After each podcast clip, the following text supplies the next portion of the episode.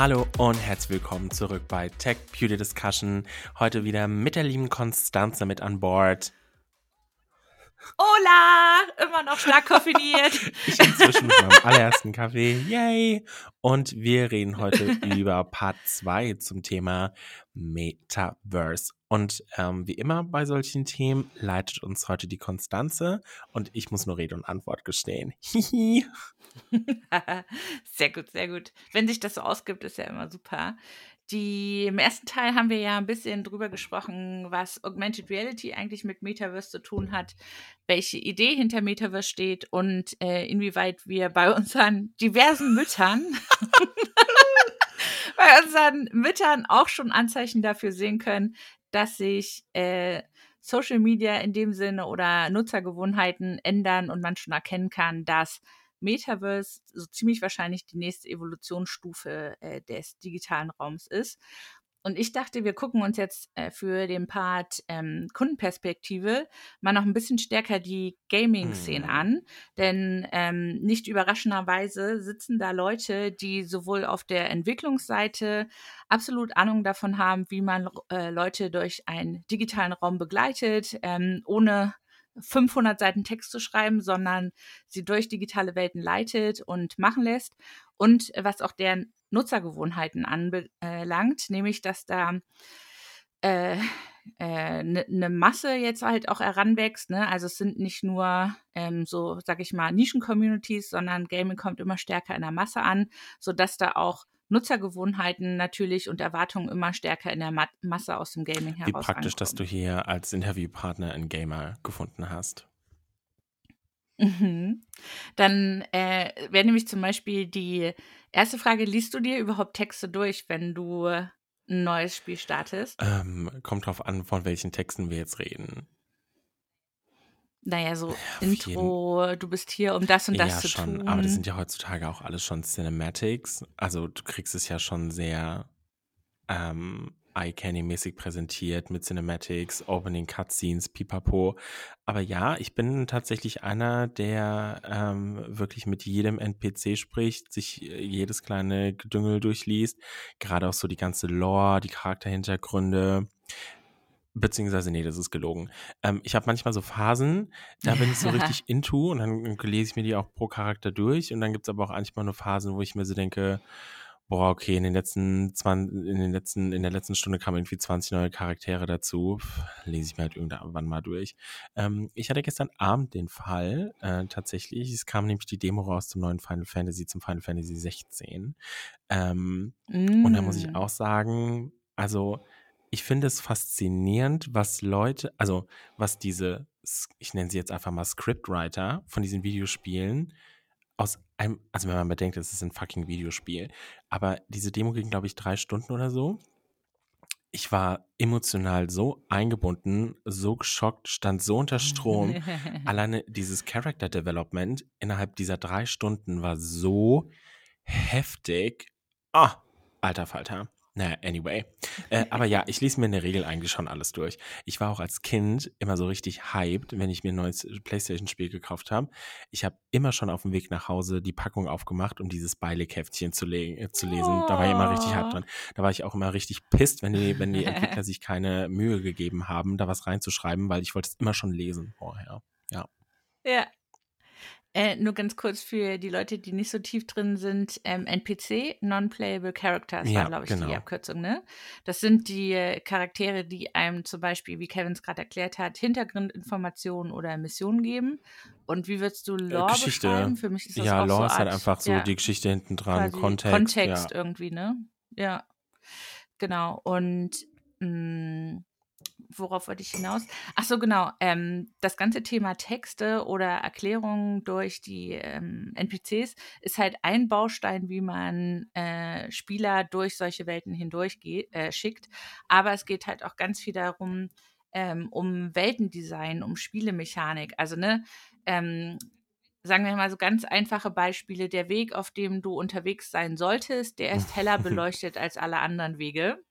Oder du hast ähm, äh, Pfeile, die dich dahin leiten und sowas. Ne? Also ähm, ich möchte halt einfach nur damit irgendwie mal so ein bisschen aufzeigen, dass die Expertise, wie virtuelle Welten sein sollten, um da gut durchzukommen, also sozusagen Design, UX-Expertise, die gibt Ja. es halt schon. Aber eben aktuell noch in einer anderen Branche und nicht dafür zwangsläufig da, um ähm, Produkte zu verkaufen oder Brand Experiences zu machen, obwohl wir da auch schon die ähm, ersten cooleren Cases sehen, äh, sondern eben ganz, ganz stark aus der äh, Gaming-Branche, die da die ganze Zeit dran arbeiten und immer besser werden damit. Und das andere Thema, ähm, was ich vorhin kurz angesprochen habe, war ähm, in der Gaming-Branche wird natürlich an sich auch total viel an äh, Virtual Reality, an virtuellen Räumen gearbeitet, weil das natürlich das äh, auch da quasi eins der nächsten größten Stränge sein könnte. Ich glaube, im ersten Teil, Kevin, hattest du Ja. auch erzählt, dass du äh, dich da gerade schon selber mit beschäftigst. Und da bin ich mal gespannt. Ähm, ach, siehst du, da wollte ich dir eigentlich auch gerade noch so einen YouTuber empfehlen, der ähm, das VTubing für sich übernommen hat. Mhm. Also VTubing ähm, als virtueller Charakter äh, streamen oder sich teilweise auch in virtuellen Räumen bewegen, was ich bis jetzt noch wenig quasi aus dem europäischen Raum gesehen habe. Und weswegen ich dir den zeigen wollte, der hat sich äh, von seinem Lieblingsspiel, also auch ohne das mit der Spielefirma abzustimmen und so, ein äh, quasi äh, eine virtuelle Kopie äh, machen lassen und läuft jetzt in seinen Stream immer durch dieses Videospiel durch und äh, chattet da mit den Leuten und so weiter. Es sieht so, Oha, also ich will gar nicht ich wissen, wie viel, sehen. wie viel Geld und Aufwand da drin steckt, aber ich finde es so cool, die Idee zu sagen, so, hey, ähm, ich äh, bin jetzt nicht nur da, um mit euch ein äh, Spiel zu spielen und ihr guckt mir zu, sondern gemeinsam entdecken wir sozusagen eine Welt, die ich halt kreiert habe. Das also ist für mich auch ein ganz spannendes Signal Richtung, wer sind die neuen Creator, wo kommt der neue Content her? Ne, aus der einen Richtung hatte ich gerade gesagt, aus der Spielebranche. Aber ich glaube, ähm, dass es eben auch viel stärker als Creator in Zukunft darum geht, ähm, selber Welten zu kreieren oder Leute entsprechend zu beauftragen, für die Community die Welten zu kreieren. Also das finde ich super spannend, dieses Feld Auf jeden Fall. Also ich glaube auch tatsächlich, gerade von der Gaming-Welt können wir ganz, ganz viel erwarten. Wie du schon gesagt hast, die ganzen ähm, Welten, die ja mit jedem MMORPG, Massive, äh, Massive Multi-Online Roleplay Game, so, Player. ähm, ich komme auch immer durcheinander. MMORPG, googles halt. Ähm, ähm, äh, alleine die Welten, die da kreiert werden, ne? Also ich glaube, mein erstes MMO war ähm, Guild Wars und so. Ähm, das ist halt schon heftig, ne? Weil du, also du bist, du, äh, die, sie haben ja faktisch schon eine komplette, also mehrere Welten kreiert. Deswegen glaube ich, ähm, dass die Gaming-Welt da einen ganz, ganz großen Schritt nach vorne machen wird. Vor allem, wenn es dann wirklich mal darum geht, ähm, dass wir es schaffen, durch diese ganzen Brillen oder whatsoever wirklich auch aktiv in dieses Spiel reinzukommen, sondern nicht mehr, dass du vor diesem Spiel einfach vor diesem Bildschirm sitzt oder im Zweifelsfall einfach nur im Raum stehst und dich nicht bewegen kannst, sondern wirklich dich frei im Raum bewegen. Du bist im Spiel. Ich meine, klar, ähm, kann man jetzt sagen, es gibt hier und da schon in diesen ganzen Virtual Reality Game Rooms, die es da so gibt, gibt es ja jetzt auch schon so, setzt die Brille auf, stehst auf so einem komischen Walking Pad und so, aber ich möchte einfach, weiß ich nicht, wie in meinen Animes, keine Ahnung, auf dem Stuhl sitzen, im Bett liegen, mir die Brille aufsetzen und dann bin ich halt einfach im Spiel. So, und dann, und dann pau, pau, pau. So, I don't care. Ähm, Ja. deswegen glaube ich, gerade was die Welten angeht, äh, bin ich sehr gespannt, was die Gaming-Industrie auf die Beine stellt, weil die haben halt einfach die Expertise und ähm, klar, die ganzen äh, großen Plattformen, Meta und wie sie alle heißen, ich glaube, die haben auch schon Potenzial, gute Welten zu erstellen. Im Zweifelsfall ähm, werben sie halt die Talents ab, let's be honest. Aber ich glaube tatsächlich, man darf, also ich glaube, und ich freue mich darüber auch ein bisschen, dass die Gaming-Branche auch dadurch jetzt auch so ein bisschen mehr an Relevanz gewinnt, weil let's be honest, es wird immer noch sehr stark als Nische beobachtet. Ähm, es haben viele Leute leider immer noch den klassischen Nerd im, im vor sich. Wie oft ich die Reaktion bekomme, wenn ich sage so, ja, keine Ahnung, ich bin halt Zocker, so, echt? Und ich bin so, ja, Es ist okay, ich habe auch soziale Richtig, Kontakte. ich gehe raus, ich äh, gehe in die Sonne, ich äh, treffe mich mit meinen Freunden. Äh, mein Leben findet nicht nur online statt. Selbst wenn, wäre das auch vollkommen okay. Aber dieses Bild, Ja, was die Leute genau. halt immer noch generell von dieser Branche haben, ist manchmal schon erschreckend, weil ich mir so denke, Leute, hier liegt einfach auch so viel Potenzial. Ähm, heftig. Und dann ist es immer noch mal spannender, wenn ich dann die Gegenfrage stelle, was die Person denn so macht, wenn sie an der Bushaltestelle wartet. Candy Crush. Denn meistens ist es irgendwas Mhm. zu spielen, genau. Und äh, das haben wir für unsere Zielgruppe auch mal so ein bisschen äh, herausgearbeitet ähm, mit Umfragen oder äh, kleineren Interviews. Auf keinen Fall fragen oder ansprechen, äh, hey, ihr Gamer oder so. Weil sich in unserer Zielgruppe niemand als Gamer Nee. bezeichnen würde, weil die nämlich selber auch die Stereotypen im Kopf haben. Das heißt, einfach über das Thema kommen und dann finden Ja. sich die Leute dazu. Ich wollte noch einen ganz kurzen Ausflug, oh Gott, die Zeit Weil wir so viel. Spaß haben, Konstanze. Die Zeit rennt immer, wenn man Spaß hat. Ganz kurzen Ausflug zu äh, Fortnite machen, auch schon super oft Mhm, mhm. diskutiert. Die sind ja mit, ist es jetzt schon zwei Jahre her, die großen Konzerte, so mit, die sie mit der? Ariana. Ähm, Genau, ja, ich, genau. Ja, ich glaube, das müsste jetzt schon zwei Jahre wieder her sein, ja. Ist crazy. Und äh, Fortnite an sich ist ähm, eben halt auch ein Spiel. Man kauft sich die Lizenz, man kann da drin spielen. Und äh, was sie aber gemacht haben, ist in diese Welt hinein äh, ein Konzert reinzubringen oder mehrere hintereinander.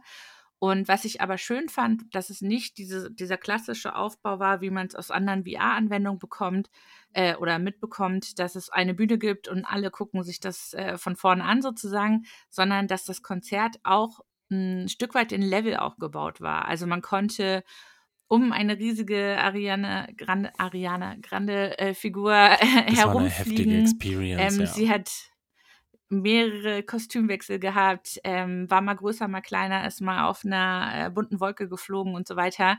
Also das fand ich nochmal ähm, cool zu sehen, wie man, wie anders man das Thema Konzert auch interpretieren kann, wenn man sich ein bisschen von, wir haben eine Bühne, wir haben Ja. Leute davor und äh, wir machen das in Und einem jetzt stell dir mal vor, das wäre noch so hardcore immersive gewesen. Mind-blowing. Mhm, mhm.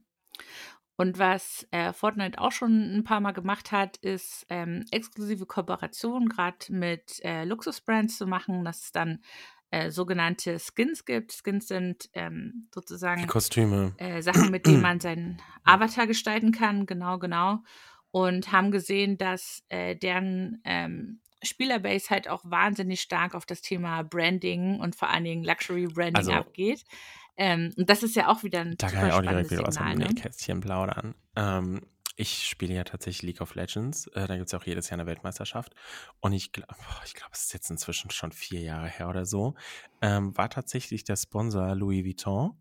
Und es war wirklich auch, Mm. das, äh, also wie der Pokal auf die Bühne getragen wurde, war in einem gigantischen Louis Vuitton Reisekoffer.